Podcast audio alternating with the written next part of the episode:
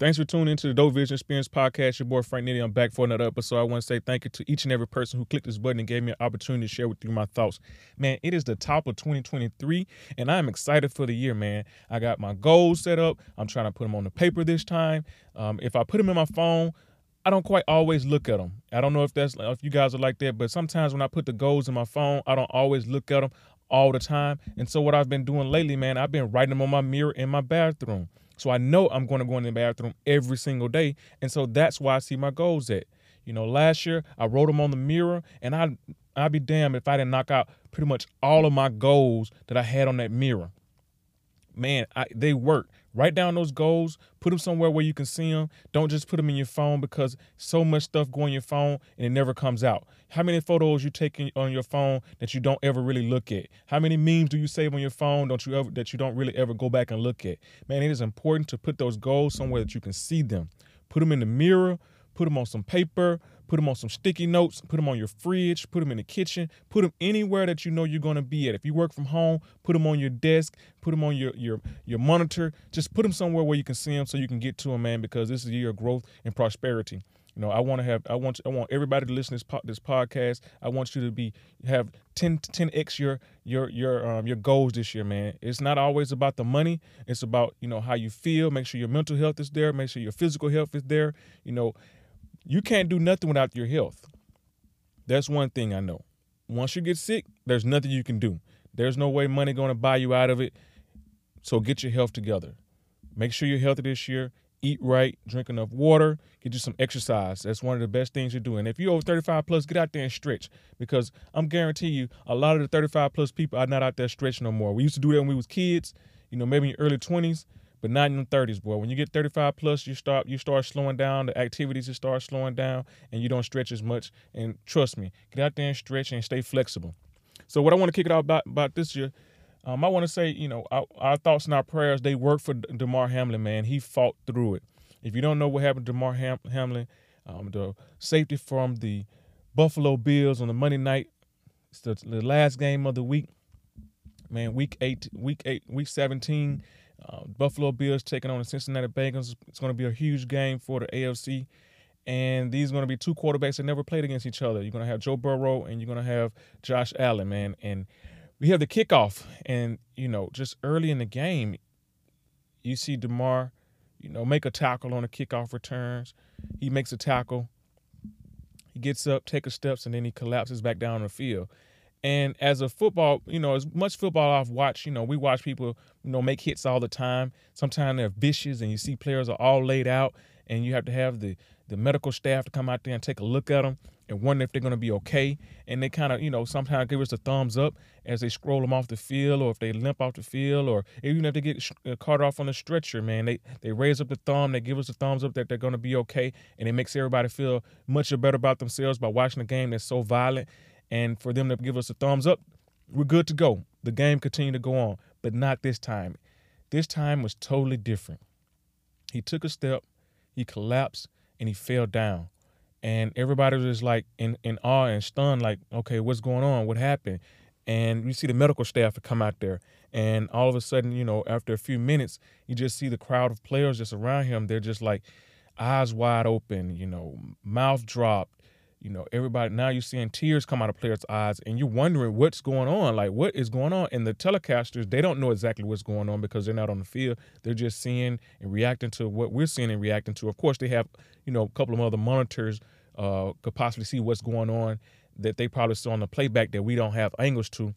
But it was just a very, you know, it was one of those strange situations where everything just got quiet and nobody knew – what was going on. And it happened for several minutes. They went to commercial, they came back from commercial, and the guy was still there.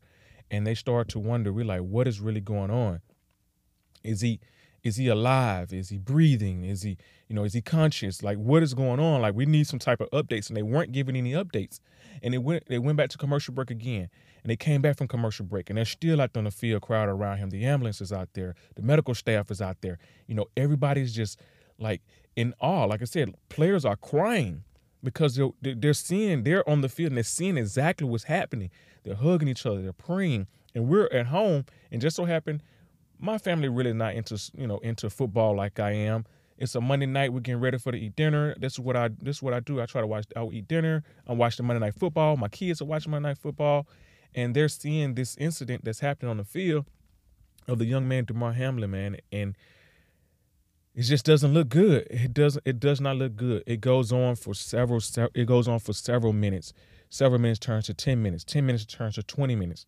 Commercial break after commercial break. They get to the point where they go to so many commercials they don't know what to do anymore. ESPN throws it to the the uh, the headquarters center. They're in the headquarters center talking about what's going on. They don't know what's going on exactly.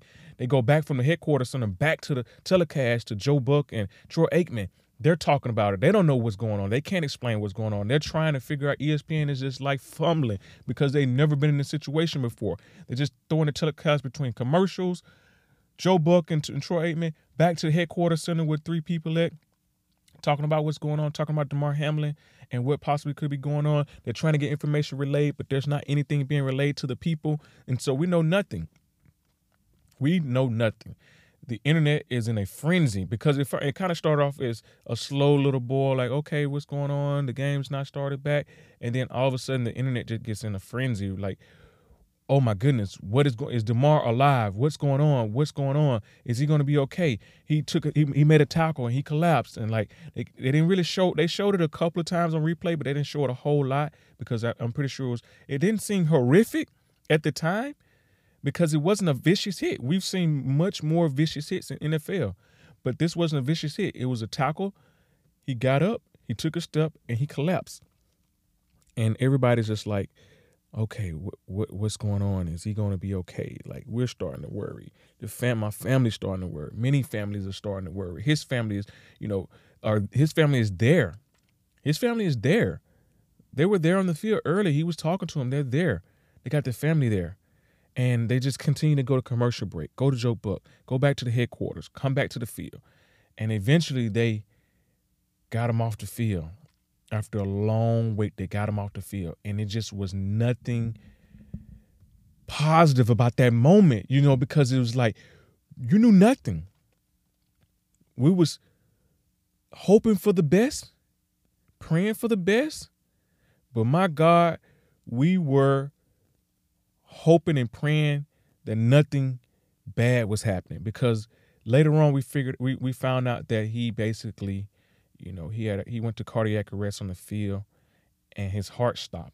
And they had to do CPR on him on the field. We they, they told us they had did CPR on him and they revived him. And my first thought process was I hope he wasn't his heart didn't stop long enough to where he lost oxygen to the brain so he doesn't have any brain function.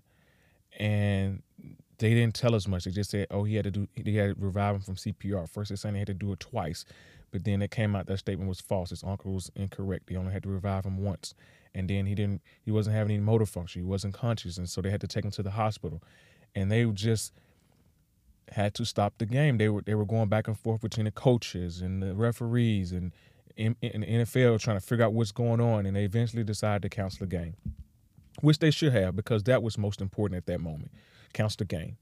And so he went to the hospital, and all throughout the night, we're just, oh, we're, we're worried. My family is worried. They don't even really watch sports, and they just so happen to see that moment. My kids are worried. They worried about tomorrow. They're going. They're going to bed worried. They're they're praying. I I put I, you know we say our prayers, and then I walk out of the room. I can see my hear my kids saying an additional prayer for tomorrow.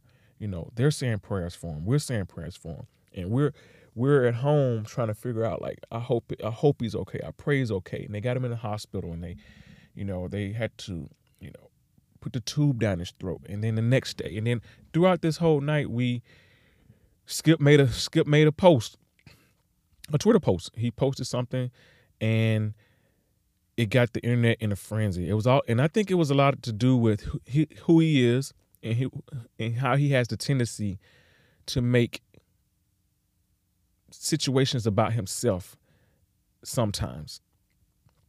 Insensitive tweets. And it was just the timing of the tweet. He said he made several tweets before the tweet that set everybody off, but nobody really cared because in that moment, you know, everybody was just they were angry as they were they wanted to be angry at something, but they, they couldn't know they didn't know what to be angry at. They had a lot of displaced anger, and he was the person that they took the anger out on. And my God, the next day, the the internet was ablaze that night, and the next day the commentators were all over the TV talking about, you know, Skip Bayless and his tweet, how insensitive it was. Shannon Sharpe didn't even show up the next day. They made Skip struggle through the episode by himself. I couldn't watch it because I was I was hoping to see, you know, tuning in to hear what, Skip and Shannon got to say. You know, I want to hear what Shannon got to say. You know, I want to hear what Skip got to say. But Shannon didn't show up. You know, Shannon Sharpe was like, he probably didn't like the tweet. I'm pretty sure he didn't like the tweet. And so he made him struggle through it by himself. And all day we're trying to get updates from for, for what happened to Damar. You know, ESPN's updating, and it, it's national news now. CNN, ESP, you know, ESPN, CNN, Fox, all your local stations, everywhere is is trying to report about what's going on with the gentleman Damar Hamlin. And I'm happy that something positive was trending while he was asleep and recovering. His body was recovering. He had a toy drive in his hometown for the kids. And I was so proud of that young man for doing that and that positivity trending for him. Because most of the times there's a lot of negativity things that are trending for someone but this was a positive thing. His his his tour drive fund GoFundMe because he had already had to go. He had already did the, the tour drive, you know, three years in a row doing tours for kids. And his tour drive, he had a donate. He had a GoFundMe up for you know a small amount of money to help for donation for kids. He's a football NFL athlete, so he could he could probably cover it, but he wanted to have support from the people as well. But the the GoFundMe part had already been out there, and within a blink of an eye, the GoFundMe had got up to three million dollars. It was just like in a frenzy how fast the money was coming and pouring in for him. And then it was just went three million, four million, five million. You're just watching donations just come roll in and it don't and at the same time he's still fighting for his life. He's fighting for his life every day. All day he's fighting for his life. And we're looking for updates. Everybody's like looking for updates. Like what's going on? Is he breathing? Is he breathing on his own? We got oh he he he's he has a tube in his throat. He's not breathing on his own. We're trying. He still have you know he's still asleep in the coma, and we're just like come on, like fight tomorrow, come back to us. And we were just getting a little bit of information after information, day after day. Things were starting to trend in the right direction. He's able to, you know, he's able to you know do this. He's able to do that. You know, one day he then then eventually we got to the point where he was able to breathe on his own. We're like, okay, he's alive. But he was like, he's not out of the woods yet. We want to make sure he has motor functions. He can do things. And then it just continued on. It happened on Monday night, Tuesday, Wednesday. We just keep little things, little every day, little things starting to happen better. Start trending in direction. You know, he's starting to breathe on his own. Okay, now he's he's he's waking up. He's able to he's able to respond. He's he's he's he's uh he has, he's able to respond. He's able to see. He still got the he still got the tube down his throat though. But so he's he's breathing on his own we're we're finding that he's getting better every day, every day. He's just getting better and better and better, and to the point where one day they said he was awake and he was able to ask the doctor, "Did we win?" Oh my goodness! Everybody was like, we were so elated that he was alive and able to respond and know what was going on. And my daughters, every day they would come home. Hey, what? Uh, what's Damar? How's Damar doing? How's Damar doing? Every day, is he doing better? Is he awake? Is he alive? My daughters and them, they just want updates every day. I'm like, baby, I don't know yet. They're still reporting. Nothing's changed yet. We're just getting a little bit of information after information every day. And then every day I would update. He's doing better. He's doing better. This happened. That happened. This happened. That happened. And then I, he woke up and he asked who won, and the doctor told him, "You won, man. You won. You won the game of life." And amazing how they just galvanized the, the, the country to see that this young man fought for his life and he's back with us. Oh my goodness. That was such an amazing feeling. I was in my family and I was, you know, just like the rest of the families probably across the country, we were hurting. Like we didn't even know the young man, but we were hurting because we never want to see anybody die doing something they love. We know we t- the, the athletes always talk about, you know, dying for the cause. You're gonna die doing something you love, but you never ever want to see it. And we saw it young the young man died on a football field, but it wasn't his time. God God gave him another opportunity, continue to share this this love and this joy that he had for this world to this young man and, and give him an opportunity to spread more love and joy and to talk about his experience. Shout out to Damar Hamlin for fighting for his life, fighting for the family to come back to man, we love you. We appreciate you for what you do, what you did for the kids. We appreciate you for the entertainment you've given us. We appreciate you. We love you. As a black man, I love you. And I'm so happy that you're back here with us. Thank you. Now, I do want to kind of segue a little bit about some things that kind of happened over the break that doesn't quite get enough attention, I think. You know, we saw what happened to any black man when something happens negative. It's on every, if, especially if he's in the sports industry, it's on every channel, all day, all night. They they cycling what you've done, who you were, what you did 15 years ago, and they're going to continue to plaster you in a negative manner if you do something wrong. We saw Dana White smack his wife on camera, smacked her, smacked her in the face on camera. And the media has been crickets. ESPN, crickets. UFC, crickets. News, crickets. National news, crickets. It's been nothing. I've seen more talk about OBJ getting kicked off a plane for being asleep after a long night of party partying in Miami. Got kicked off the plane. That was on more of the news channel than Dana White smacking his wife. Will Smith smacked Chris Rock on the Oscars t- on the Oscars night, and he was deemed as the horrible hum- human being. He's the worst human being ever in their eyes. How could you do that?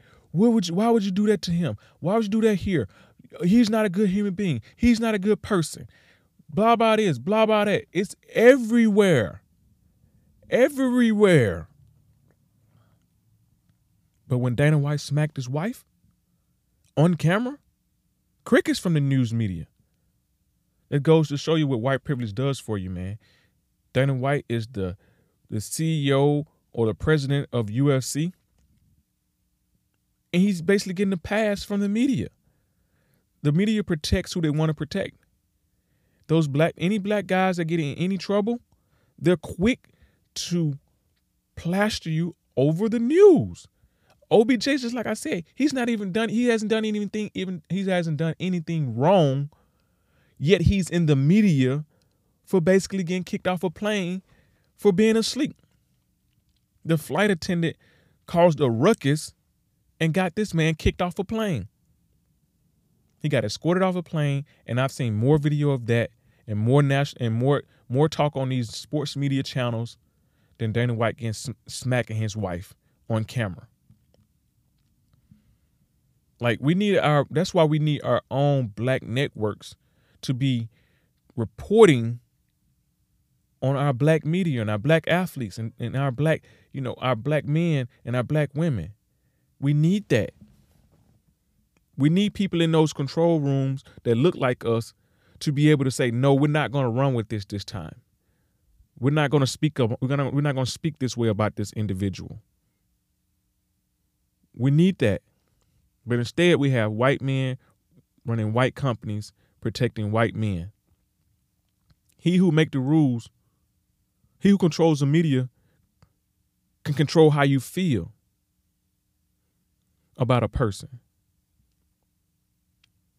If they are negatively talking about somebody all the time, you can create a negative um, image of a person or perception of a person when that person genuinely isn't like that.